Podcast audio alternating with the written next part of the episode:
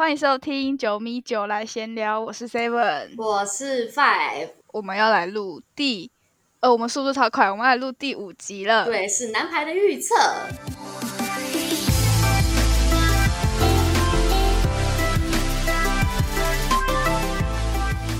对，昨天才讲说有机会的话可以录，结果我们就真的有机会了。对，但是录的时间点可能跟女排比较不一样，是等第一轮的决赛的第一轮打完之后，然后等他们四强都决定之后我们才录这一集，这样。 对， 对，算是蛮临时起意录的。对，那我们开始之前我们今天还是有请一位来宾，但是我们开始之前还是要先就是 update 一下昨天的比赛到底怎么样。对，像昨天的男排就是先是俄罗斯很顺利的就击败了加拿大，然后第二场则是巴西带领的日本，对，然后这两场感觉都是很合理的，我们都觉得在我们预料之内发生的事，就是，对。殊不知到了下午呢，直接一切都风云变色了。对啊，先是阿根廷击败了五局大战击败了意大利，接下来又是波兰对法国，那波兰竟然是呼声蛮高的，殊不知也是被法国5局给打败。对。那我们再来讲讲我们录音之前发生了什么事好了。发生了什么事呢？就是今天录音的当下是女排的8强赛，然后第一场是韩国打土耳其。发生了什么事呢？没错，就是韩国今年都是 不被看好嘛，殊不知今年就是以5局扳倒土耳其。那相信如果大家有听我们女排预测的话，就知道呢，我们昨天请来的帮我们一起分析的人呢，他叫做马丁，他有说到土耳其今年打得非常好，那我们其实也这样觉得。对，那我刚刚跟他讨论一下，他说他有说到土耳其是个非常不稳定的队伍，那也确实土耳其今天后面在接发也出了一点状况，所以好啦，我们就硬要祝福韩国啦，毕竟也是亚洲的唯一代表嘛。没错没错。好，那我们就先更新到这边，要来准备请我们的来宾出场咯。那我们今天的来宾叫做他也在偷笑。大家好，我是快乐种田人。Hello。 好，我要自我介绍吗？要，你先自我介绍。对，我是一个也是很爱排球的，那我在关注排球主要是先从国际排球，然后才进来台湾的那个企业排球联赛，所以真的要讲可能看排球比较发源是在看奥运跟那个 VNL 还有 World Cup。 但是我看的时间点其实还蛮断断续续的，所以真正有就是密集的在看的只有大概这3年，但大概其实因为比赛蛮多的，所以看2-3年就大概知道每个队伍的特性跟那个球员，至少现役的啦。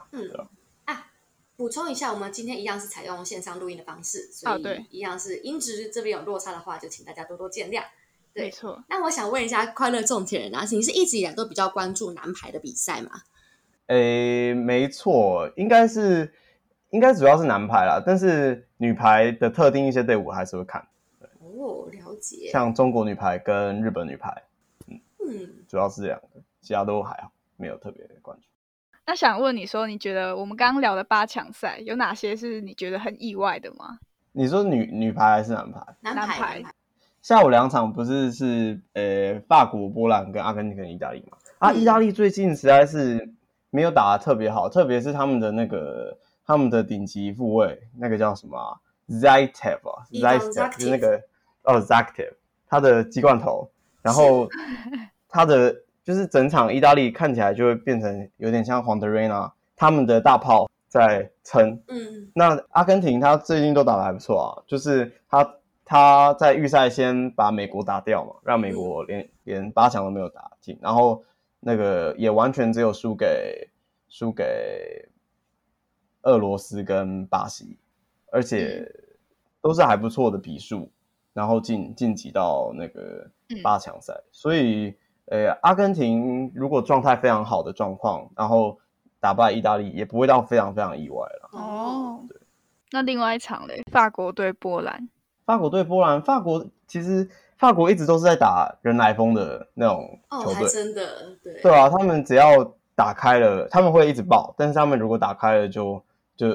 会变得非常强，而且昨天他们的教练就是下达站出来还蛮赖的啊。他们的举球跟日本有点像，就是他们的举球叫做什么 Twinuti， 然后他特别矮，他的拦网点大概只有320公分，但是所以对波兰他们的大炮是这么恐怖的 Leon 那个绝对是被当那个弱点来打，对吧、啊？而且他们之前的法国的副攻的先发 Boyer， 其实状态一直都没有像 Patrick 这么的顺，所以昨天 Boyer 几乎没有上场 ，Twinuti 只有上场第一局，然后就是让 Patrick 跟他们的替补举球叫做 Brizard， 对 Brizard， 然后。很明显 Brizard 他拦网点就有到340，所以让雷翁他一直想要往下炸就会打到手，然后就飞起来，然后那个就会接不到，对对，法国的拦中跟大炮也都有扛住，特别是他 Patria 那个 Patria 副攻几乎是攻击至少一半都直接得分、所以不会到极度意外，当然就是一场很精彩的比赛。对啊，因为法国蛮属于大起大落的感觉，而且我觉得他们昨天在防守上面真的表现的还蛮出色的、啊。而且昨天其实是法国的替补打赢波兰。对对对，而且老实说啊，以波兰就是雷昂他规划成功嘛，然后变成波兰本来就很强，然后又多了一个顶级大炮，但是这样的阵容没办法打赢法国，实在然后或者是在。奥运拿牌是非常伤的，伤到不行，真的真的。然后 Kubiak 之后也应该也是最后一次打奥运了，应该就真难过。难怪昨天波兰每个人都哭成一片，哭到爆。对啊，对啊。那接下来呢，就前进到现在四强已经出来了，就是法国、巴西、阿根廷跟俄罗斯嘛。那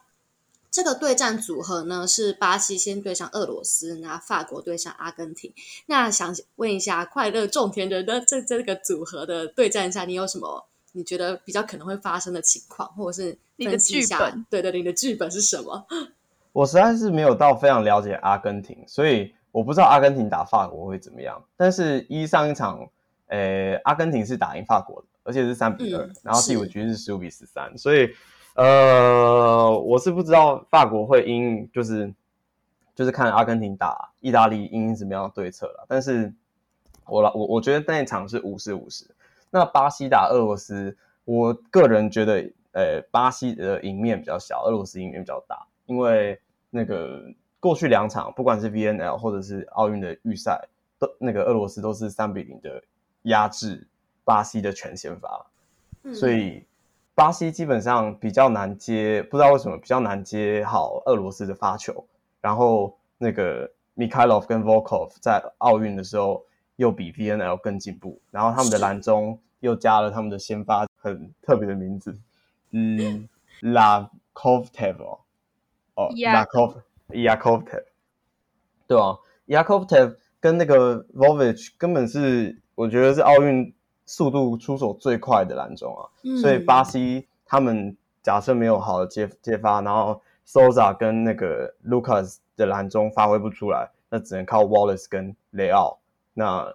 俄罗斯的赢面就大很多。我自己个人是觉得，因为看整个打下来，其实会觉得俄罗斯每个人的个人实力都非常强，但是他们有时候好像也会出现可能整体配合上比较没那么流畅的情况。但巴西我自己个人认为是相对稳定，但是会发现这两队只要在对到的时候，就像种田人刚刚说的，其实都反而是俄罗斯胜出，所以这个局面真的是也是蛮值得期待的呢。对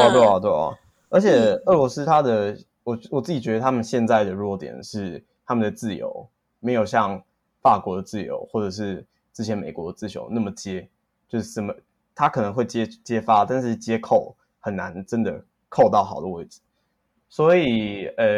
这样的话，然后 Igor Kavika 最近感觉心态有点爆炸，就是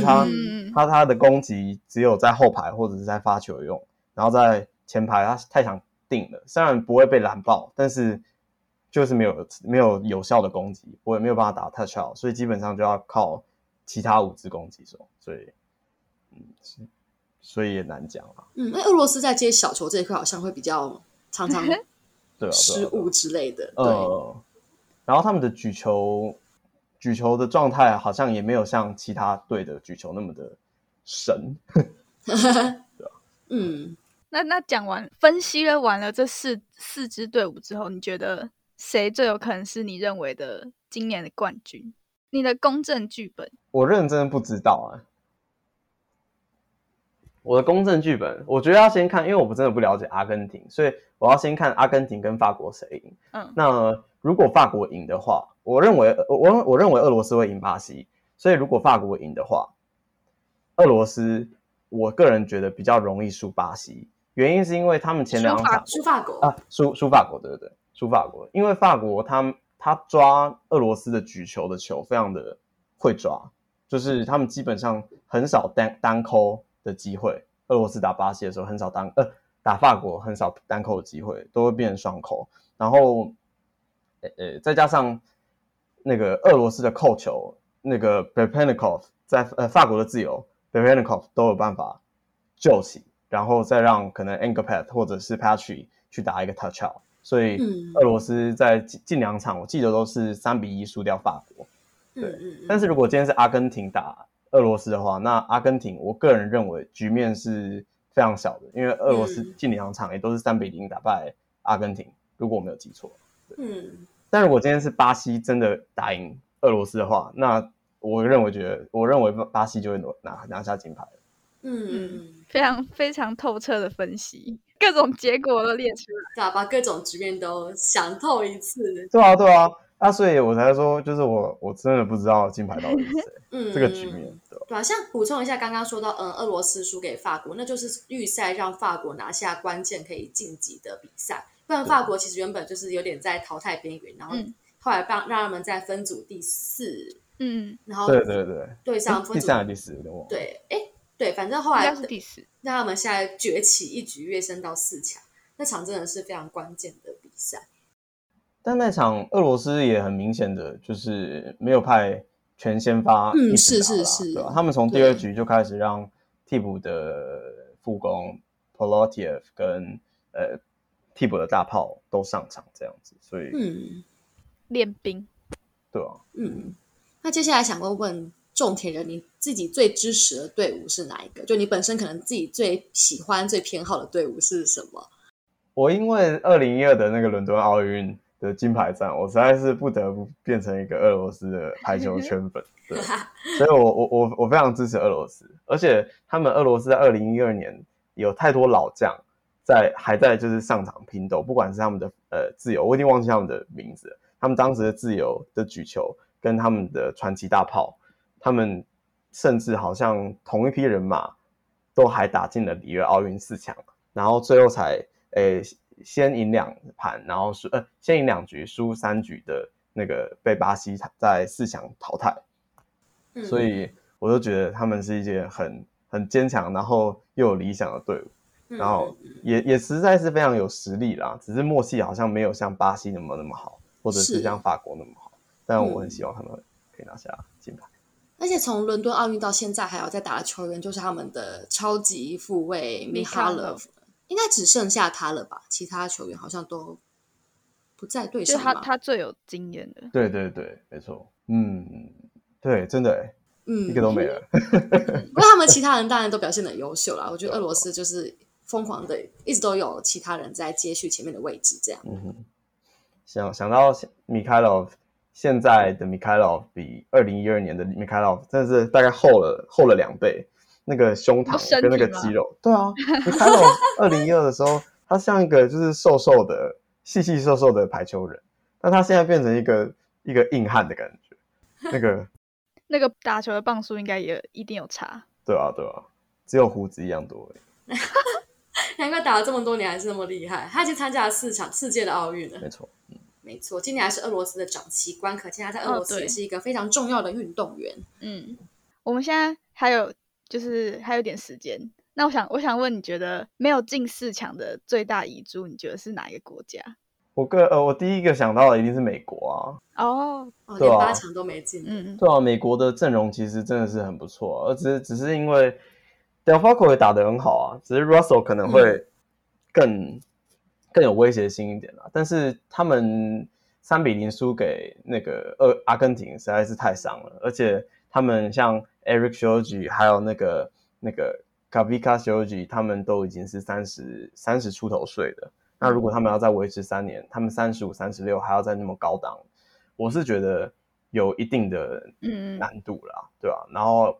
那个 Anderson 是不是也30几岁了？对，而且他感觉有点准备想要退役的感觉，毕竟他是有家庭的人。对啊，然后还有那个 Smith 也是基本上是最后一次打奥运了，所以他们要砍掉重练的话，后面我记得美国的就是要衔接的并没有那么顶级，对，断层是有点大的。对，他们今年真的是超可惜的，感觉是出在失误率有点太高吧，然后就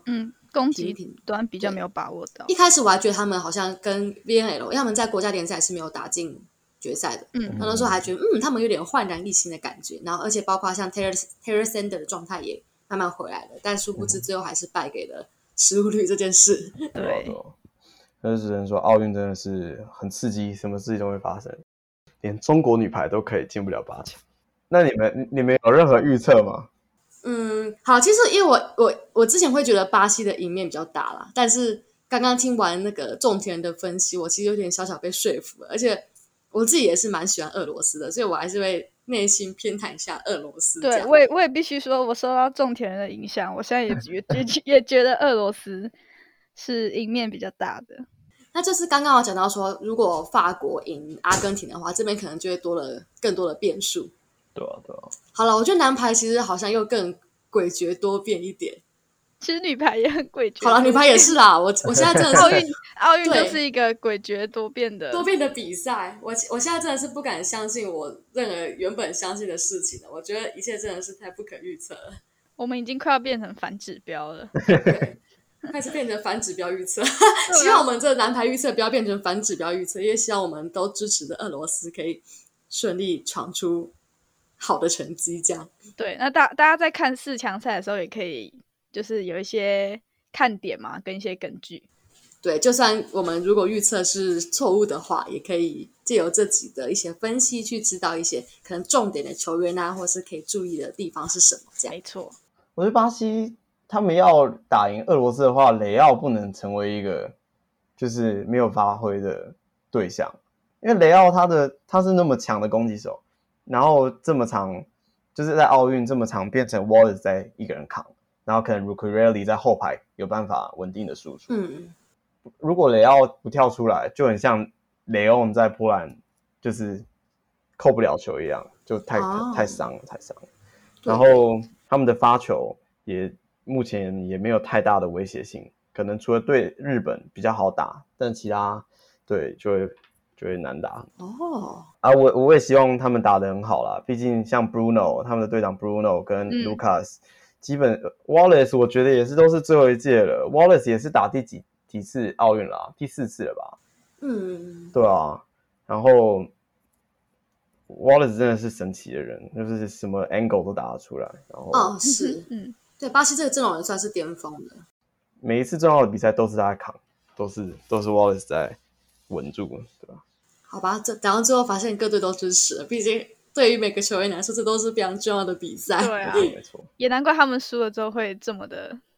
难过的哭成这样。对啊，对，我昨天才讲说，我看到那些平常看起来很凶悍的那些男性球员们在落泪，我真的是心都真的是承受不住了，觉得那个反差会让我觉得很难受，这样，对啊。但是不管怎么样，都觉得会有人留下遗憾的。